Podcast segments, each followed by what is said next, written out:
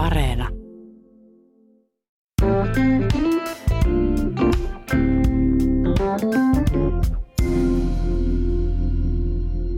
Tämä on Virtasen taloushistoria ja tänään puhumme työnteosta nimenomaan siitä, että työtä tehdään liian kunnianhimoisesti. Vaarana on polttaa itsensä loppuun, kärsiä turhaan tai pahimmillaan tuhota oman itsensä, oman elämänsä. Hyvä työntekijä haluaa tehdä asiat aina entistä paremmin, eikä ole itsensä tyytyväinen. Huono työntekijä taas haluaa viilata suoritustaan loputtomiin, eikä lopulta saa aikaan yhtään mitään, tai jos saa, niin liian hitaasti. Tai tämä on ainakin toimittajan käsitys siitä, että mitkä ne ongelmat ovat, mutta asiantuntijana vieraana on professori filosofi Juha T. Hakala. Olette kirjoittanut kirjan Vähemmällä enemmän alaotsikkona Miksi pienet askeleet ovat hyvästä. Niin miten se on, vaikka me tiedämme, että rentona ilman stressiä saavuttaa hyviä tuloksia, niin eh, miksi me ihmiset emme pääse pois sellaisesta pakonomaisesta yrittämisestä? Kas, siinäpä se onkin hyvä kysymys. Ää, yksi selitys varmaan se, että meillä on jatkuvasti, voisiko sanoa alituiseen ympärillämme esimerkkejä niin kuin kiihdyttävästä maailmasta. Enkä tarkoita nyt vain työelämää, vaan me kiihdyttelemme ja vipellämme myöskin vapaa-aikanamme. Ja niin kun ihminen on sellainen olento, että me seuraamme ympäristöämme ja me rakennamme jopa identiteettiämme vertailemalla omaa elämäämme toisten elämään ja, ja me huomaamme, että, että ehkä meidän kiireisyytemme ei ole riittävää ja me ponnekkuutemme ei ole riittävää tai riittävää tarmo, millä me suhtaudumme työhön, niin, niin tämä on yksi selitys varmasti, mutta sittenhän meillä on työelämässä jo sinällään kaiken näköisessä organisaatiokulttuurissa. Lukemattomia sääntöjä, kirjoittamattomia ja kirjoitettuja sääntöjä, tavoitteita, näkyviä ja näkymättömiä tavoitteita ja ilmapiiriä ja organisaatiokulttuuria, jotka kaikki ovat kenossa tähän suuntaan, tähän rientävään suuntaan. Ja, ja aika vähän meillä on sellaista ympärillämme työssä tai vapaa-ajan vietossa, joka tavallaan viittaisi jonkunnäköiseen himmailuun tai hidasteluun. Niin tuosta ympäristöstä ensin, ennen kuin mennään työelämään, niin onko se nyt niin, että kun avaa television, varsinkin television tai katsoo elokuvia, niin siellähän on ne kauniit ja rohkeat ihmiset, ne menestyneet laihat, joilla on kauniit vaatteet, joilla on paljon rahaa, hienot autot. Ja se antaa kuitenkin ihan väärän kuvan siitä, että mikä on keskiarvokansalaisen elämä maapallolla. Kyllä, se on varmasti ihan totta. Ja ja nyt on joskus ajatellutkin, ja siitä on toki paljon puhuttukin, että nyt kun median luonne on esimerkiksi muuttunut, mediahan vaikuttaa hyvin paljon meidän elämäntapaamme ja meidän elämäntapavalintoihimme ja, ja tuota, myöskin tähän, mistä nyt puhutaan, tähän kiireeseen ja vauhtiin, niin Sanotaanko näin, että, että viimeisen kymmenen vuoden tai reilun kymmenen vuoden aikana, toisin sanoen siitä hetkestä lähtien, kun me jokainen olemme kantaneet taskuissamme pullottavaa älypuhelinta, niin, niin josta on ollut pääsy internettiin ja, ja erityisesti sosiaalisen mediaan, niin me voimme noukkia ja poimia silmiimme ja korviimme jatkuvasti, jatkuvasti jatkuvana virtana esimerkkejä siitä kauniista, rohkeasta, nopeasta, menestyvästä, sopusuhtaisesta ja kaikin puolin onnistuneesta elämästä – ja tästä syntyy, vaikka me emme tiedostaisikaan sitä, niin myöskin eh, ponnekkaita viitteitä siihen suuntaan, että miten meidän pitäisi retusoida omaa elämäämme, jotta me pysyisimme samassa ajan vuolaassa virrassa, jotta me voisimme kokea ja kokea sitä onnistumisen elämystä ja, ja, ja sitten eh, nähdä ja tuntea sen, että me olemme ikään kuin lainausmerkissä oikealla tiellä.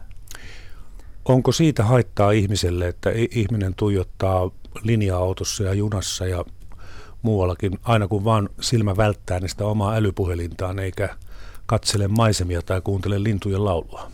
Sanoisin, että on, mutta moniko meistä siihen pystyy. Että vaikka olen paljon puhunut ja olen kirjoittanutkin näistä asioista ja pohtinut näiden asioiden niin kuin ikään kuin uhka- ja vaaratekijöitä, niin huomaanpa itsekin olevani saman kärsimättömyyden uhri.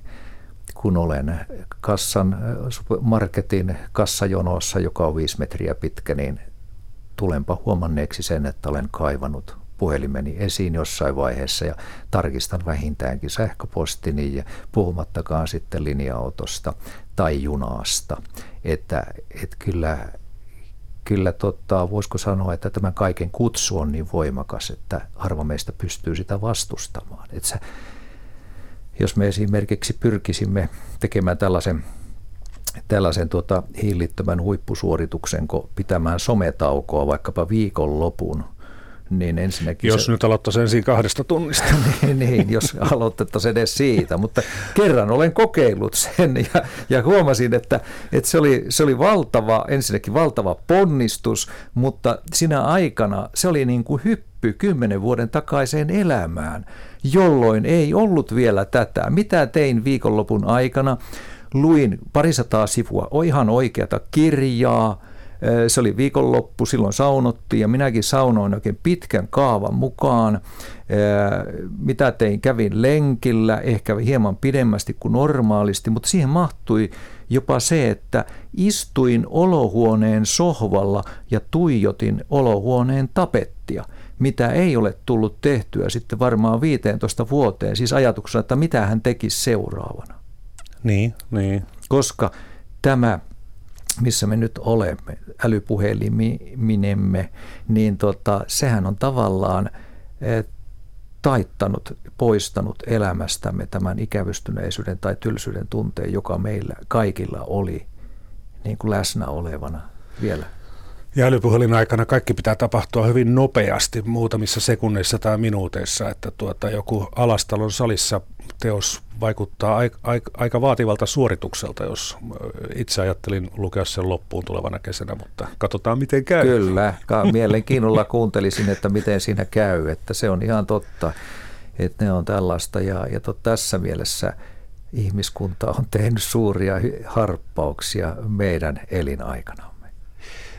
Professori filosofi Juha T. Hakala, tästä kunnianhimosta, josta kirjoitatte kovasti tässä kirjassa vähemmällä enemmän, niin äh, onko nyt niin, että kaikkea ei kannata tehdä täydellisesti? Joskus kannattaa pudottaa rimaa.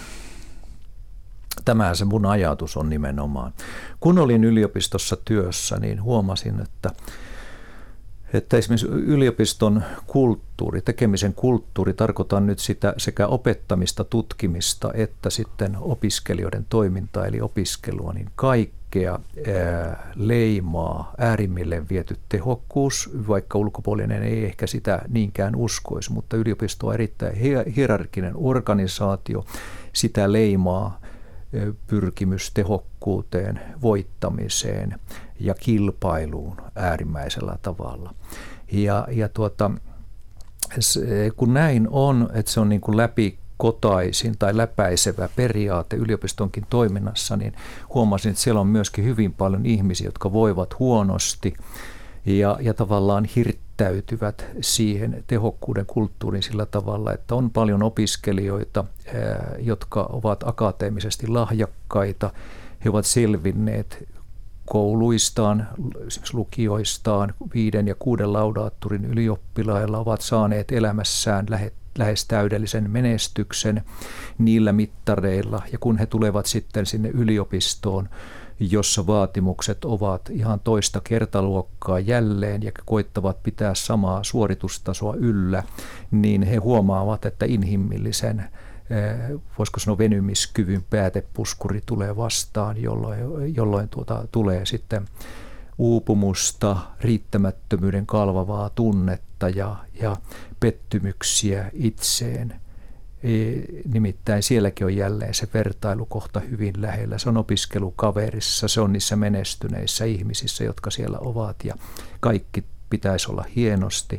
Mutta tänä päivänä esimerkiksi suomalaisessa korkeakouluelämässä on äärimmäisen paljon uupuneita, riittämättömyyden tunteen kalvamia ihmisiä. Ja, ja tuota, kun ohjasin yliopistossa opiskelijoita, tulin huomaamaan sen, että – että tuota, tällaisia täydellisen kirjoittamiskammon tai suorituskammon vaivaamia opiskelijoita ja heidän sisäisiä lukkoja voidaan myöskin murtaa ja, ja tuota, auttaa ihan toisenlaisella tekemisellä. Se, että lakataan puristamasta mailaa ja, ja viedään ikään kuin rennommalla otteella asioita eteenpäin. Monet ihmiset olivat tuijotelleet koko siihen asti sen neljännesvuosisadan pitkän elämänsä pelkästään kattolistaan, eli siihen kympin suoritukseen, kun se minun opetukseni oli se, että pudotetaan katse sinne jalkalistaan ja, ja ruvetaan tekemään asioita eh, niin huonosti kuin ne voi tehdä. Siis et, ihan reippaasti. Ja usein se niin huonosti kuin voi tehdä tarkoitti esimerkiksi jossain tutkielmien kohdalla sitten vaikkapa apropaattorin tasoa. Ja huomasin, että silloin voitiin laukaista jotakin hyvin, eh, miten mä sanoisin, vangitsevaa ja, ja tuota, suori, suoritukset ehkäisevää positiivisella tavalla. Niin käykö siinä niin, että jos tuijottaa koko ajan vain sitä kattolistaa, niin sitten ei saa mitään aikaiseksi? Kyllä, joo. Mm. Perfektionismin vaivaama ihminen lykkää esimerkiksi aloitusta pitkän aikaa sen takia, että pelkää, ettei saakaan sitä täydellistä suoritusta tai keksii tekosyitä. Itselleni opetettiin yliopistossa 80-luvulla, että tuota, gradu ei ole mikään elämäntehtävä, eikä myöskään väitöskirja ole elämäntehtävä, että ne ovat töitä, jotka pannaan kasaan äkkiä, ja sen jälkeen aloitetaan se varsinainen tutkijanura, ja jolloin, jolloin alkaa se perfektionismi, siis ensimmäisen väitöskirjan jälkeen. Mm, kyllä.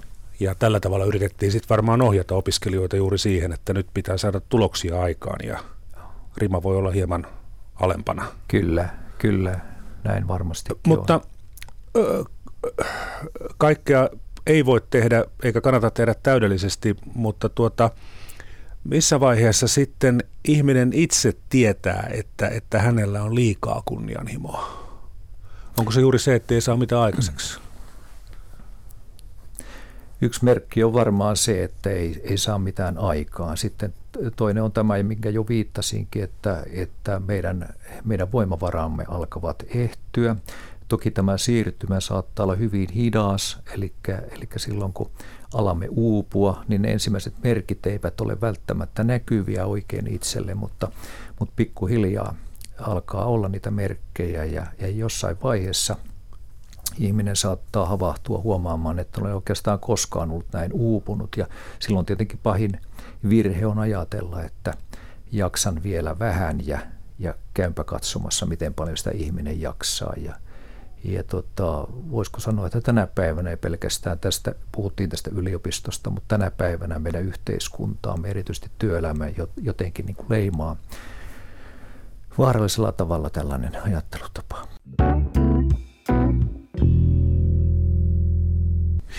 Tuossa kirjassanne vähemmällä enemmän haitte vastausta antiikin Kreikasta saakka.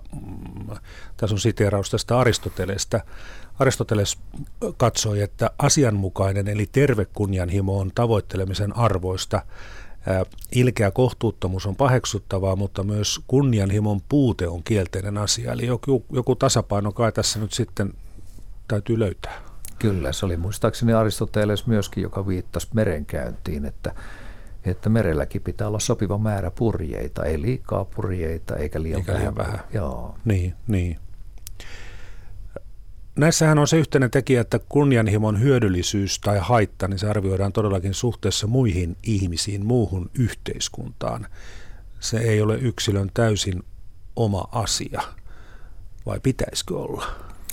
Ää, sanoisin näin, että on aika vaikea ajatella tilannetta, että se olisi pelkästään meidän oma asiamme, vaan kyllä, kyllä tekemisemme niin kauan kuin me olemme yhteiskunnan osia ja osasia ja jäseniä, niin vertautuu siihen ympäristöön. Ja, ja tota, sanoa, että äärimmäisen harvat asiat ihmisen elämässä kaivavat ikään kuin tällaisia vakuumissa syntyneitä asioita, vaan, vaan tota, voisi sanoa, että niitä voisi väittää jopa, että ilmiöitä tai ominaisuuksia meissä ei ole, ellei ole vertailukohtaa. Se on aina suhteessa johonkin. Mm kun ollaan nyt tämmöisen protestanttisen kulttuurin kasvattamia jo vuosisatojen ajan, niin, niin välttämättä, väistämättä herää semmoinenkin kysymys, että mikä on sitten yksilön vastuu muihin ihmisiin ja yhteiskuntaan laajemmin, että, että jos, jos vähempi yrittäminen ja työnteko sitten nousee arvoon, niin voimmeko ilman verokertomia ylläpitää hyvinvointivaltiota vai onko ajatuksenne se, että,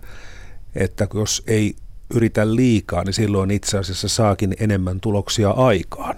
Hmm. Joo.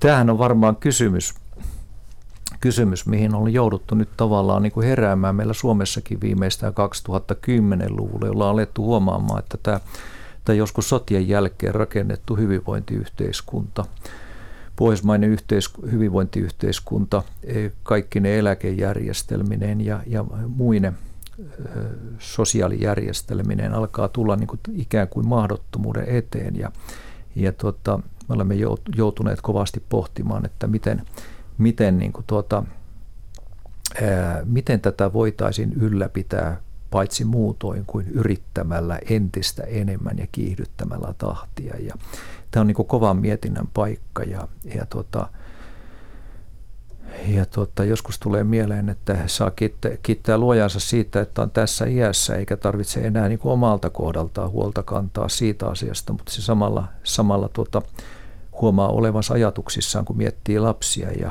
ja lastensa tulevaisuutta. Että se on varmaan niin toisen tyyppinen kysymys sitten heidän kohdallaan. Aihe ei ole uusi. Professorit Paavo Seppänen ja Urpo Harva miettivät etiikkaa, työn etiikkaa ja joutilaisuutta radiossa vuonna 1970. Ja luulisin, että juuri tämä protestanttinen etiikka määrää meidän elämänkatsomustamme, kuten esimerkiksi Amerikassa, jossa ihmiset saavat huonon omaan tunnon silloin, kun loma-aika alkaa. Pitäisi aina tehdä työtä, koska työ on merkki siitä, että, että Jumala on lähellä. Se on Jumalan palvelusta. Niin, voisi tuohon ehkä lisätä sen, että tälle ajattelutavalle on hyvin tunnusomaista se, että ihminen on vastuussa itsestään. Siis mm, hyvin paljon asetetaan velvoitteita nimenomaan yksilölle sinänsä.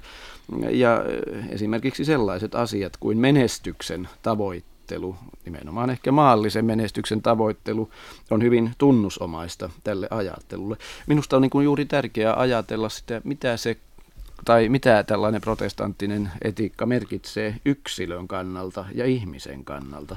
Jossakin mielessä minulla on hyvin vahvasti se mielikuva, että tämä asettaa yksilön hyvin suurten vaatimusten eteen. Minä ja, sanoisin, että liian kovalle koetukselle monta kertaa.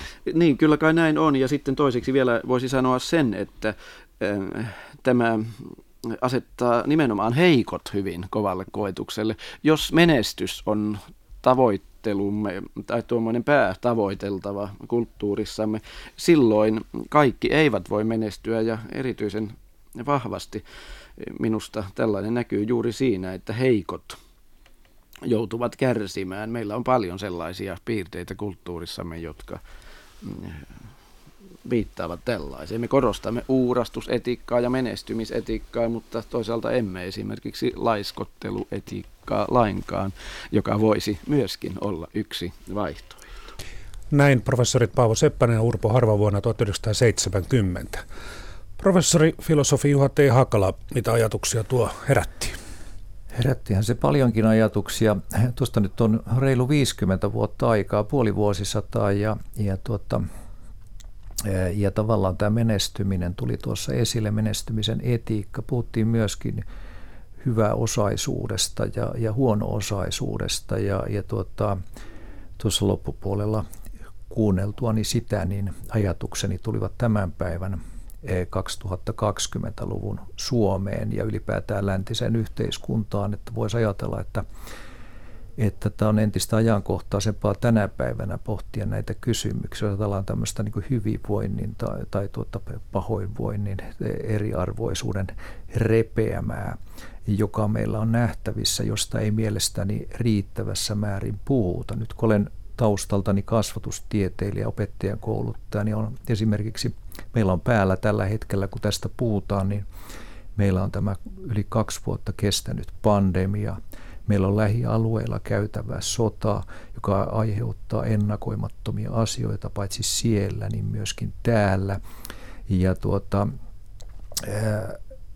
meillä on taustalla, sanotaanko, että lähihistoriassa parin 30 vuoden päässä ää, suuri talouden lama 90-luvun alussa.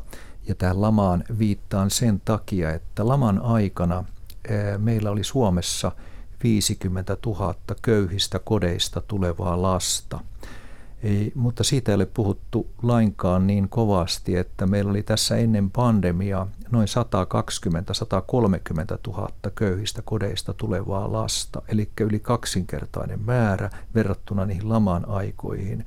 Ja nyt on sanottu, että tämän pandemian aikana nämä köyhistä kodeista tulevien lasten määrä on lisääntynyt noin sadalla tuhannella. Meillä on vähimmässäkin määrin 200 000 köyhistä kodeista tulevaa lasta kun sitä vastoin sitten hy, hyvinvoivien ja erittäinkin hyvinvoivien, taloudellisesti hyvinvoivien ja menestyneiden ihmisten määrä on, mä, taikka sanot niin, mä, tavallaan, että se, se kuilu on lisääntynyt huomattavasti sitten, että, että meillä on tällainen epäsuhta tässä ja, ja tämä, tämä jollakin lailla niin kuin näkyy tälläkin tavalla tämä, tämä tavallaan aihepiiri, mistä nyt keskustellaan. Suomalaisessa kulttuurissa on ihan väsyksiin asti toitotettu aina tätä protestanttista etiikkaa, eli me olemme työtelijäitä, ahkeria, vastuuntuntoisia ja ihmisen pitääkin olla sellainen. Mistä tämä nyt oikein, oikein johtuu, että onko mitään hyviä perusteltuja arvauksia, että kun meillä tätä on korostettu, niin, niin itselleni tulee mieleen yksi selitys olisi ehkä se, että – että jos ei Ruotsin vallan aikana parisataa vuotta sitten ollut tarpeeksi ahkera, niin jos tuli huono satovuosi, kato, niin ruoka loppui ja kuoli, eli mm. ainoastaan ahkerat säilyivät. Sitten tulee mieleen semmoinenkin selitys, että se liittyy tämmöiseen nationalismin nousuun, että ajatellaan, että valtio on aina sitä vahvempi, mitä vauraampi se on, ja ihmiset täytyy saada töihin, ihmisistä pitää saada, veronmaksajista pitää saada kaikki irti. Mm. Vai vai onko se joku, joku ihan niin kuin meidän päämme sisällä oleva asia, mikä ei liity mitenkään niin kuin reaalimaailmaan? Tämä ajatus siitä, että sinun pitää ahkeroida jopa enemmän kuin mitä itse tarvitset. Kyllä, joo.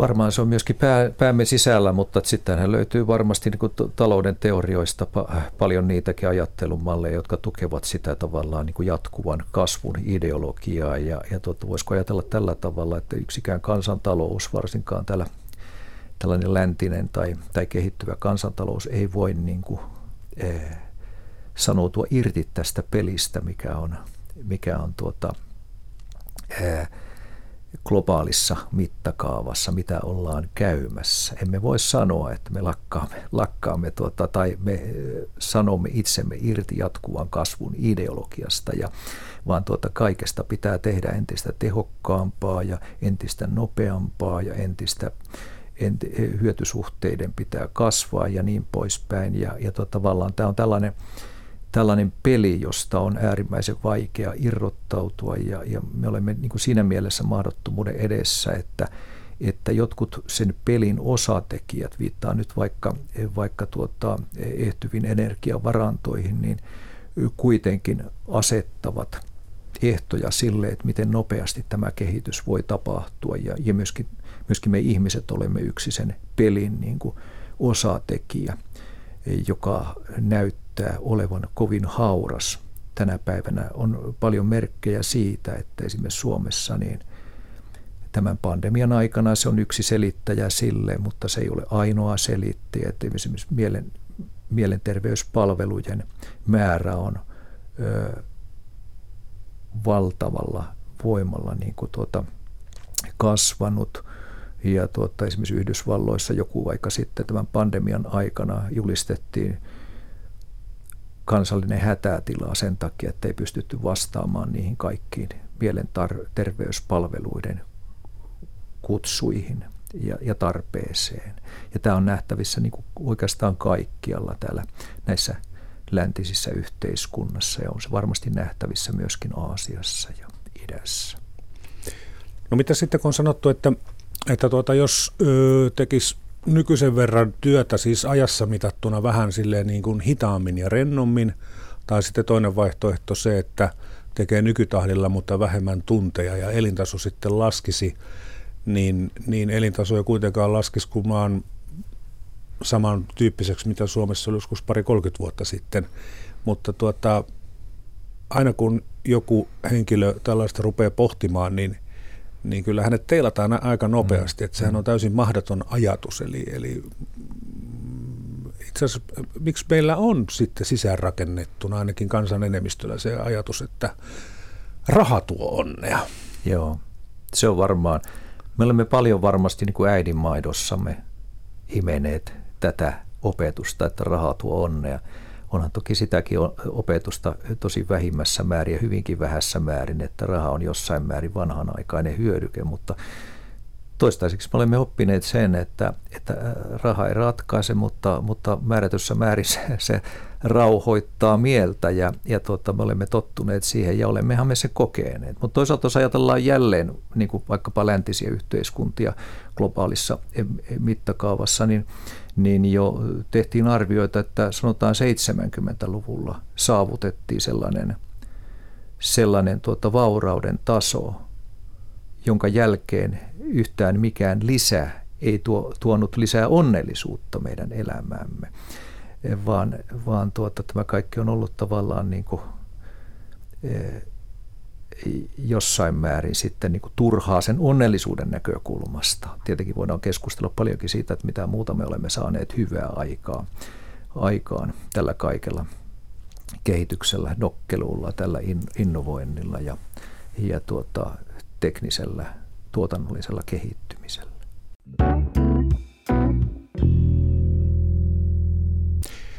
Professori filosofi Juha T. Hakala tuossa kirjassanne vähemmällä enemmän alaotsikkona Miksi pienet askeleet ovat hyvästä, niin pohditte myös tätä uteliaisuutta ja, ja sen hyviä puolia.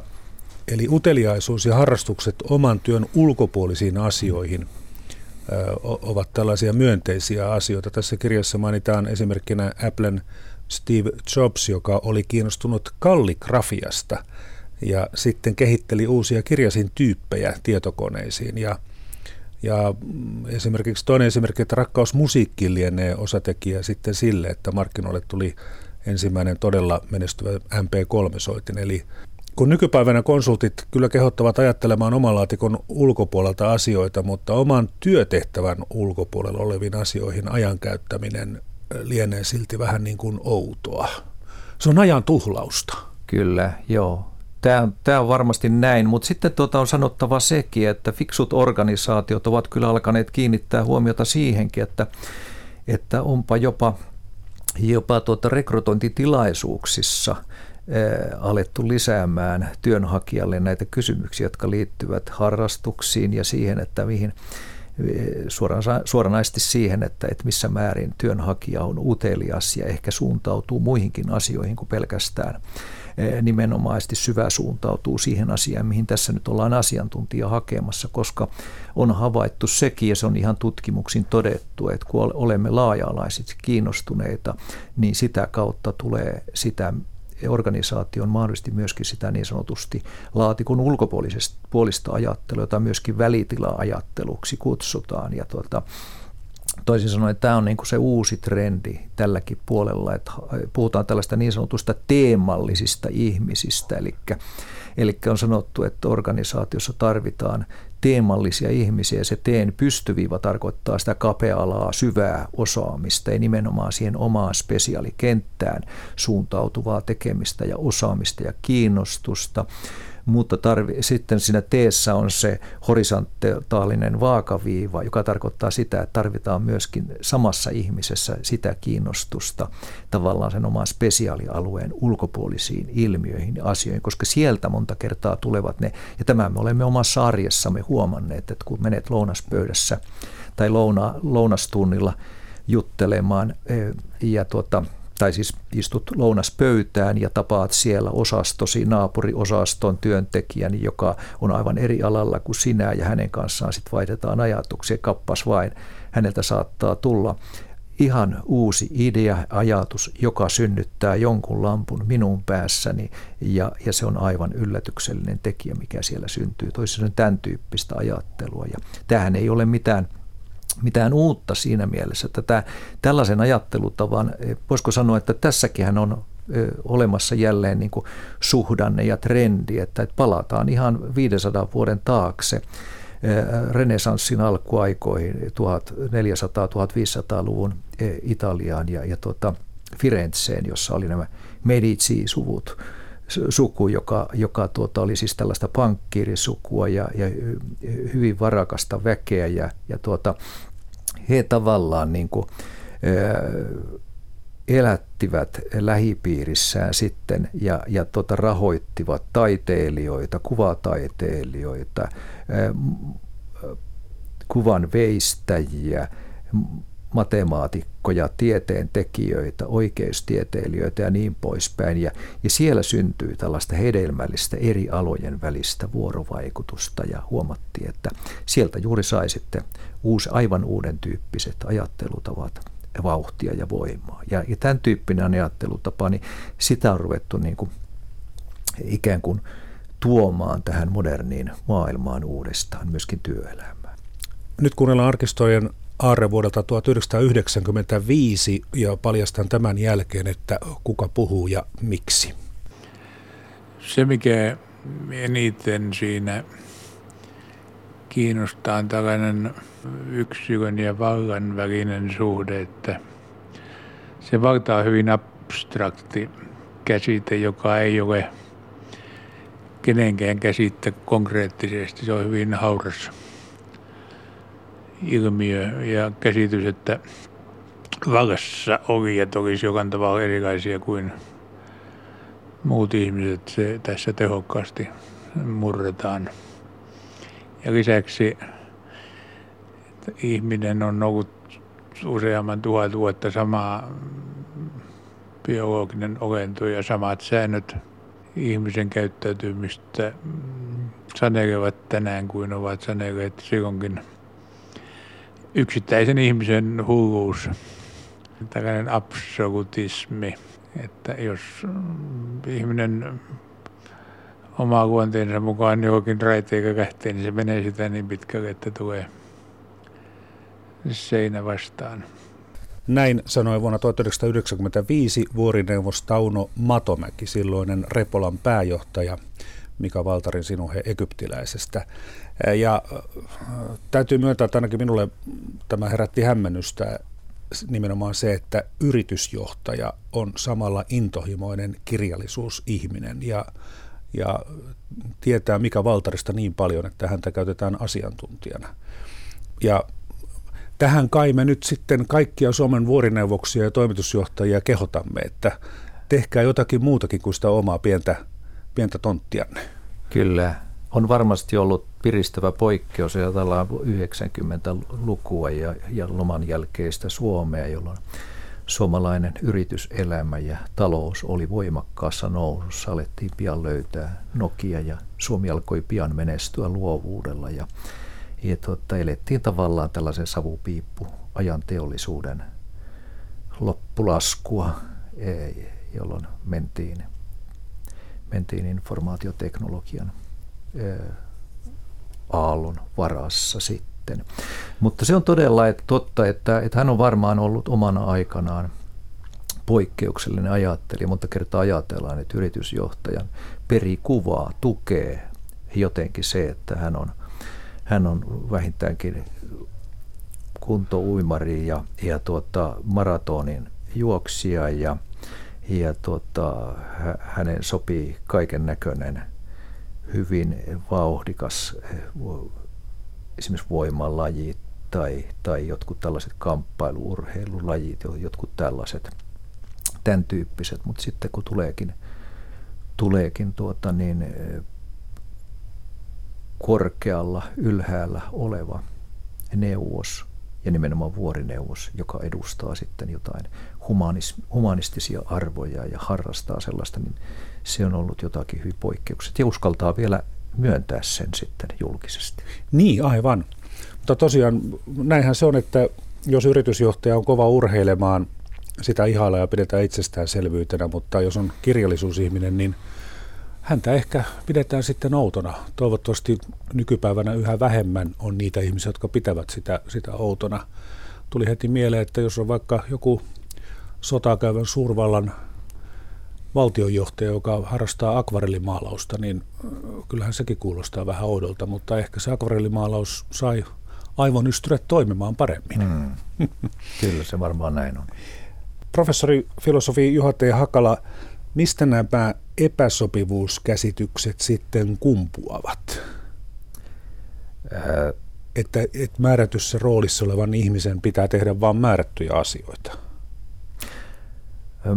Mä voisin ajatella, että tässäkin niin pitkässä linjassa, jos mennään niin historiassa taaksepäin, ajatellaan vaikka niin tieteiden ja, ja tekniikan kehittymistä, niin, niin mehän elettiin läntisissä yhteiskunnissa nimenomaan, sanotaanko tuhat, elettiin keskeen lopulle uuden ajan alkuun saakka aikaa, jolloin tällaiset humanistiset tieteet olivat niin kuin, ne, jotka olivat varsinaisesti arvossa olevia asioita. Arvostettiin ajattelemista ja filosofointia ja teologiaa ja tämän tyyppisiä asioita.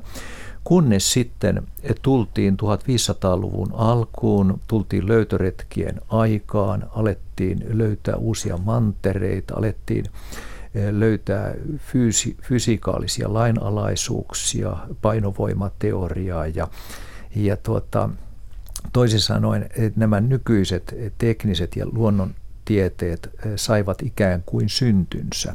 Ja ihmisten eh, myöskin tutkijoiden, tieteilijöiden katseet alkoivat vähin erin kääntyä sellaiseen tieteen tekemiseen, josta olisi ihmiselle hyötyä, eli teknisiin tieteisiin, ja, ja tuli tällainen utilitaristinen ajattelu, että vain se on arvokasta, mikä on, mikä on hyödyksi ja millä voidaan niin kuin tehostaa ikään kuin tätä kehitystä edelleen. Ja, ja, ja kun pantiin tavallaan rinnaan sitten se humanistinen kaunosieluisuus tämän, tämän röyheän, nopeasti kehittyvän teknisen tieteen rinnalla, niin, niin ei ole niin kuin helppo arvata, että kumpi siinä niin kuin häviää tavallaan. Ja tämä on, tämä kaari on jatkunut ihan näihin päiviin. Että ei ole kauankaan sitten, kun muistelin esimerkiksi Japanissa tapahtui muutama vuosi takaperin sillä tavalla, että Japanin istuva hallitus alkoi kiinnittää huomiota siihen, että millaisia oppiaineita sikäläisissä yliopistoissa opetetaan. Ne käytiin yliopistot läpi, niitä oli muistaakseni 83 yliopistoa Japanissa ja tuli istuvalta pääministeriltä allekirjoitettu kirje, jossa sanottiin, että teidän yliopistossa on tällaisia tällaisia humanistisia tieteitä, kuten historia ja valtiooppi ja, ja niin poispäin, mitä se lueteltiinkaan, että voitte edelleenkin jatkaa täm, näiden aineiden opettamista mutta tuota, voitte etsiä sitten vastaisuudessa rahoituksen näille aineille, aineiden opetukseen itse, koska ne eivät tue Japanin teknistä ja teollista kehitystä. Aika tylyä, aika tylyä. Ja tällaista on näkyvissä ihan, ei tarvitse mennä niinkään kauas. Jos tarkastellaan suomalaista korkeakoulupolitiikkaa ja käydään läpi, että millaisia aineita, oppiaineita on napsittu pois suomalaista yliopistojen oppiainepaleteista, niin kyllä yllättäen huomataan, että, että juuri samoin on käynyt toki paljon pienemmässä mittakaavassa. Vuonna 1993 kesälomakauden kynnyksellä tänään iltapäivällä lähetys keskittyi lomailuun ja jouten oloon. Tässä toimittaja Jorma Savisen pohdintaa. Tämä tekemisen moraali, heillä on sellainen, me jotka olemme siis sisäistäneet tämän laiskuuden filosofian ja lukeneet sen evankeliumin, he sanovat näin, että älkää tehkö niin kuin minä teen, vaan tehkää niin kuin minä sanon. Ja tämän puheenhan piti aikanaan viinaan menevä rovasti. Että tällaisella pohjalla toimitaan tekemisissä. Mutta me, jotka rakastamme joutenoloa ja äh, laiskuutta, me tietysti siteraamme Pentti Haanpäätä, joka niin kauniisti sanoo, että lojua, ah lojua tuoksuvassa kesän ilmassa juuri ja juuri kierittäen itseään sen verran, että leppäpuska langetti ylle sakean varjon. Hän on meidän runoilijamme. Ja me olemme sitä mieltä, että rauha ja lepo, se on aivojen suursiivousta ja se on kaikki luovaa työtä varten. Ja kun täällä Ursulassa katsoo, täällä kahvilassa ympärille täällä saa nauttia kaikista A-oikeuksista, niin jossakin näkyy hyvää valkoista kylmää viiniä. Ja siitä tulee mieleen, että viinin käyminen, niin sehän on myriaadien hiivabakteerien sitkeää uurasta työtä, mutta viinin kypsyminen on suurta, syvää, hiljaista laiskuutta. Ja sen sanon teille, että nerokas laiskuttelija on lopulta hyödyllisempi kansalainen kuin ahkera tyhmyri, mutta tätä totuuttahan ei saa sanoa radion suorissa lähetyksissä, eikä sitä sopi esittää moraalin oppikirjoissa.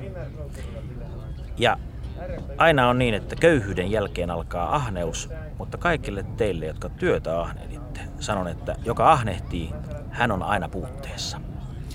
Näin viisasti sanoi toimittaja Jorma Savinen, jolle esitän nyt kuitenkin kysymyksen siitä, että kun vanhaan hyvään aikaan Suomessa oltiin jouten keskellä talvea, silloinhan vaan makoiltiin pirteissä ja, ja, ja syötiin masu täyteen ja, ja koisittiin, niin nyt on, ja tehtiin töitä sitten kesällä, nyt tehdään päinvastoin, ollaan jouten kesällä.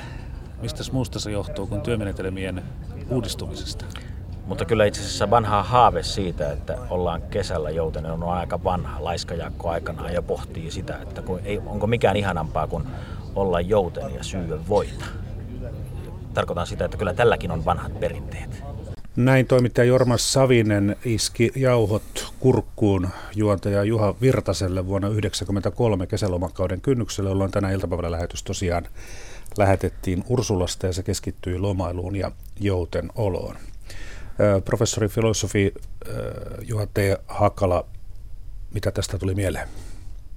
Ää, varmaan moniakin asioita tuli mieleen. Tuo laiskottelu, joutenolo toi mieleen muun muassa sellaisen asian, että, että tuota, että ei tässä nyt kauhean pitkät perinteet ole, jos ajatellaan jännä, jälleen ihmiskunnan kulttuurihistoriaa taaksepäin, että mennään ehkä niin teollisen vallankumouksen aikaan, jolloin ensimmäisen kerran – Brittein saarilla tultiin sen todellisuuden eteen, että, että voitiin ensimmäisen kerran alkaa puhua vapaasta ajasta, itselle kuuluvasta ajasta, eli oltiin 1800-luvun kynnyksellä. Ja tota, itse asiassa tämän, tähän aikaan historiallisesti liittyy myöskin esimerkiksi niin puistojen rakentaminen ja tämän tyyppisten Eh, ympäristöjen rakentaminen, jossa ihmiset voivat viettää vapaata, itselleen kuuluvaa aikaa. Ja sehän jontui siitä, että annettiin työajalle jokin määrätty tuntimäärä ja, ja kaikki, mikä meni sen tuntimäärän ulkopuolelle, oli it, työntekijälle kuuluvaa omaa aikaa.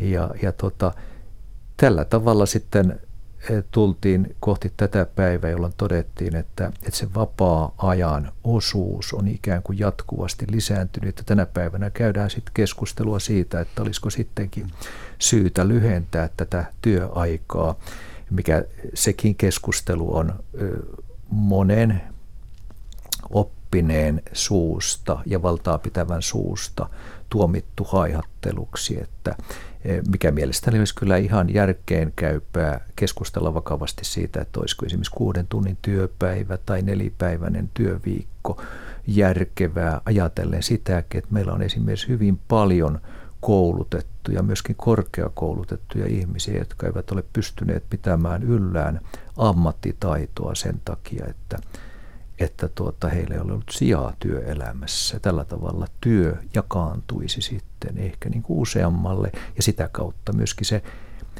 veronmaksajien varoin eh, saatu koulutus saataisiin hyvään käyttöön. Mm. Ja sitten otetaan vielä tähän huomioon sekin, minkä olen tavallaan ihan konkreettisesti omassa työssäni kokenut, että, että kun tekee henkistä työtä, aivotyötä, mikä on monelle uskomaton paikka sekin, että ihminen alkaa olemaan aika loppu jo neljän tunnin työrupeaman jälkeen. Ehkä se on omaa rajallisuuttani, mutta näin on. Siitä on kyllä muistaakseni ihan tieteellisesti päteviä tutkimuksiakin, että aivoja voi täydellä teholla käyttää vuorokauden aikana noin neljä tuntia. Se on, se on kyllä ihan totta, että mä huomasin Mutta sen. nykypäivänä aivoja käyttävät ihmiset työpäivän aikana myös näpelöivät kaiken maailman taksilaskuja ja muita hallinnollisia raportteja, jotka eivät taas tarvitse mitään älykkyyttä eikä aivoa kapasiteettia. Kyllä, joo. Ja sitten kun siihen tulee vielä varmaan se oma, oma tuota yksityiselämän käyttö, eli tavallaan se, se oma aika, työ, työaika sekoittuvat ja limittyvät toisiinsa, ja tästä tulee tällainen miten mä sanoisin, informaatioähkysukupolven uusi dilemma, että meillä on jatkuvasti kaiken näköistä prosessia käytössä ja ja kuitenkin kun ajatellaan, että ne resurssit ovat ikivanhat, eli ne samat aivot, jotka ovat olleet sitten ehkä niin kuin sillä, sillä kivikauden esi-isällämme suurin piirtein samanlaiset. Eli periaatteessa samoilla värkeillä ollaan oltu tässä niin kuin menossa vuosituhansia, kymmeniä tuhansia vuosia. Ja, ja, tuota, ja tämän takia väittäisin, että näiden asioiden, näiden rajatilojen ja, ja rajallisuuksien vuoksi monet meistä ovat todella niin kuin vaikeuksissa. Hmm. Nyt tuli mieleen yksi yksityiskohta Venäjän aikana virkamiesten työpäivä alkoi kello 10 ja se päättyy kello 14 ja siinä välissä käytiin vielä lounaalla. Ihan loistavalta kuulostaa. ja työt tulivat tehdyksi. Professori filosofi Juha T. Hakala, kirjassanne on luku, joka on otsikoitu Kuka haluaa töihin ikuisen viilarin. Käytätte termiä turmaraja. Mikä on turmaraja?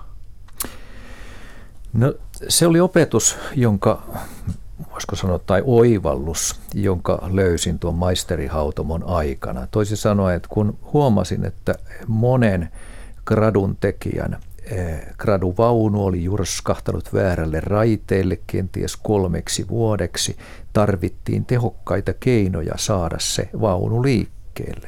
Ja se vaunun pysähtymisen syy oli ollut juuri se, että nämä opiskelijaparaat olivat – tottuneet tekemään työnsä täydellisesti. Olivat saaneet kympin arvosanoja tai mitä ne arvosanat olivatkaan. Ja nyt he olivat ensimmäisen kerran niin kuin mahdottomuuden edessä.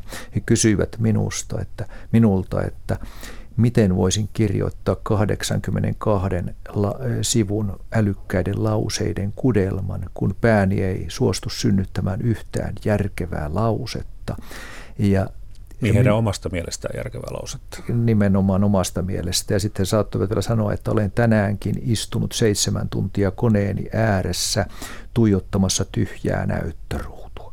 Niin se oli se kysymys, joka pysähdytti mut miettimään, että miten saadaan nämä ihmiset niin kuin vapautumaan tästä täydellisestä kirjoittamisen kammosta. Ja ja kun me olemme tottuneet siihen, että laatu korvaa määrän, niin me käänsimme tässä maisterihautomossa asiat toisinpäin ja sanoin, että määrä korvaa laadun.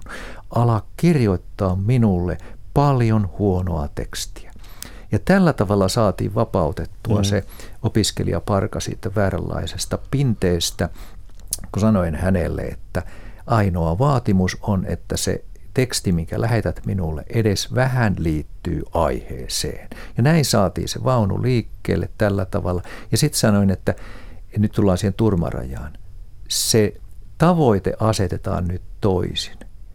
Siirrä se katse sinne jalkalistaan, eli huonoimpaan mahdolliseen tavoitteeseen. Me pannaan sinulle tavoitteeksi aprobaattorin gradu. Ja kun Paatturin gradussa on lohduttavia piirteitä, muun muassa se, että se on joka paikasta ihan surkea. Sun ei tarvi ponnistella yhtään, että siinä ei oikein päätä eikä häntää missään, mutta ehkä se pelastava tekijä on se, että ne raportoinnin muotosäännöt täyttyvät. Eli marginaalit ovat joka sivulla kauniisti kolme senttiä ja riviväli on kaikkialla puolitoista ja kaikkialla kirjasin Times New Roman 12 pistettä ja niin poispäin. Ja näillä kun mennään, niin minä takaan, että sinä selviät. Heitä nauratti, mutta he vapautuivat. Ja tämä oli se turmaraja. Mä sanon turmaraja sen takia, että sen alle ei saa mennä, koska jos aprobaattorin alle mennään, niin se on jo hylätty. Niin. Eli e, tästä vein sitten kaikkeen työelämään ja omaan työelämään niin myöskin tällaisen ajatuksen, että koska olin sen mahdottomuuden edessä omassa professorin työssäni, että kaikkiin töihin ei pysty sydäntään irrottaa, irrottamaan, on, täytyy tehdä hyvin voimakasta priorisointia ja, ja todella miettiä, mihin haluaa sen sydä, sydämensä irrottaa, eli kymppi plussan suorituksen. Niitä on äärimmäisen vähän yliopistollakin tulkoon todettua. E, mutta, mutta turmarajalla voidaan mennä, eli e, jos tästä tekisi niin kuin ihan tiiviin kiteytyksen, niin kaiken työn, pitä, kaikki työ pitäisi tehdä niin huonosti kuin voi. Eli jos tässä, tämä kuulostaa pahalta, mutta viisaus on siinä, että, että pitää tietää, millä tasolla mikäkin työ voidaan tehdä, jotta se riittää. Joskus se taso on kahdeksan puoli, joskus seiska miinus ja onpa se usein jopa vitosen työkin. Ja se riittää niissä oloissa. Ja se on turmaraja, sen alle ei saa mennä. Niin ja sitten jos ajatellaan tehokkuutta, niin, niin sehän itse asiassa lisää tehokkuutta, jos ihminen osaa valita ne asiat, jotka tehdään hyvin ja sitten ne asiat, jotka tehdään vähemmän hyvin. Kyllä, nimenomaan. 90-luvullahan löydettiin Kanadassa työnarkomania ilmiönä ja sitä ruvettiin tutkimaan ja huomattiin, että työnarkomaani, me kaikki tiedämme mitä työnarkomaanilla tarkoittaa, mutta työnarkomaanin yksi tunnusumainen piirre oli se, että hän vietti työpaikoilla, työpaikallaan kaikkein eniten aikaa. Hän oli se Urmas Uuttera, joka tuli sinne ennen muita ja, ja laittoi valot käytäville ja, ja tuota kahvihuoneeseen ja, ja hän oli se, joka lähti sieltä viimeksi ja sammutti valot ja tarkisti, onko vessassa ketään ja, ja niin poispäin. Mutta hän ei ollut se, joka sai eniten aikaan. Eli tota, hän saattoi myöskin olla se, joka, joka hioi ja hioi ja vielä hieman hioi, mutta minkään organisaation näkökulmasta ei ole toivottavaa, että meillä on henkilöitä, jotka hiovat tarkoituksettomasti asioita. Ja nähdäänhän tämä taloudessakin, että, että tuota, mikä tahansa firma, tehdas, autotehdas, kodinkonetehdas, mikä tahansa, on vienyt tämän ajatuksen sille tasolle, että ei ole mitään järkeä tehdä liian hyviä tuotteita, koska se ei ole taloudellisesti myöskään kannattavaa. Professori filosofi Juha T. Hakala kirjassanne Vähemmällä enemmän on tällainen, äh, siteeran siitä, olemme hukanneet kyvyn iloita pienistä, mutta merkityksellisistä asioista. Voit kastella purkista kurkistavaa pientä tainta, voit lähteä pienelle kävelylle, voit leipoa pienen taikinan tai voit ottaa kylvyn. Voit pitää läheistäsi kädestä tai ottaa hänet syliisi. Ja tämä kirjoitus jatkuu toteamuksella, että voit aloittaa sen tänään vaikka heti. Tähän lopuksi ajatus lienee siis se, että onnen voi löytää läheltä touhuamatta liikaa. Kyllä, joo. Ää, onnellisuus, jota tänä päivänä niin paljon tavoitellaan, niin sehän on arka lintu. Ja, ja tuota, se on niitä asioita, jotka uhkaavat paeta, jos liiaksi sitä tavoitellaan. Että onni ja onnellisuus ei ole niinkään päämäärä ja tavoite, vaan se on sivutuote. Kiitoksia. Kiitos.